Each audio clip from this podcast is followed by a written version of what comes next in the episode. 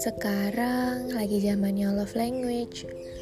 Katanya sih kita jadi tahu bahasa cinta kita dan orang lain. Ada yang sukanya quality time, ada yang sukanya dikasih pujian, juga ada yang sukanya dikasih hadiah. Menurutku itu semua harus tetap ada di hubungan yang kita punya dan harus seimbang. Gak mungkin kan kita dipuji terus tanpa adanya pertemuan atau sebaliknya bertemu terus setiap hari, tapi nggak pernah ada kata pujian. Hubungan tuh nggak melulu tentang kasih. Hubungan itu tercipta dari nyamannya hati yang butuh rasanya dimengerti.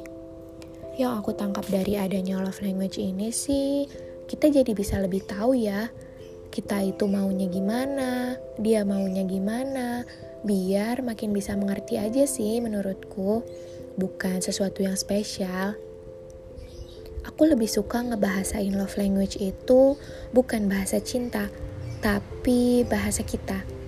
Karena kata kita tuh benar-benar mengartikan kebersamaan, kedekatan, dan rasa memiliki. Kalau udah punya rasa memiliki kan jadi dijaga dan gak dibiarin hilang gitu aja. Tapi tetap ingat, harus seimbang.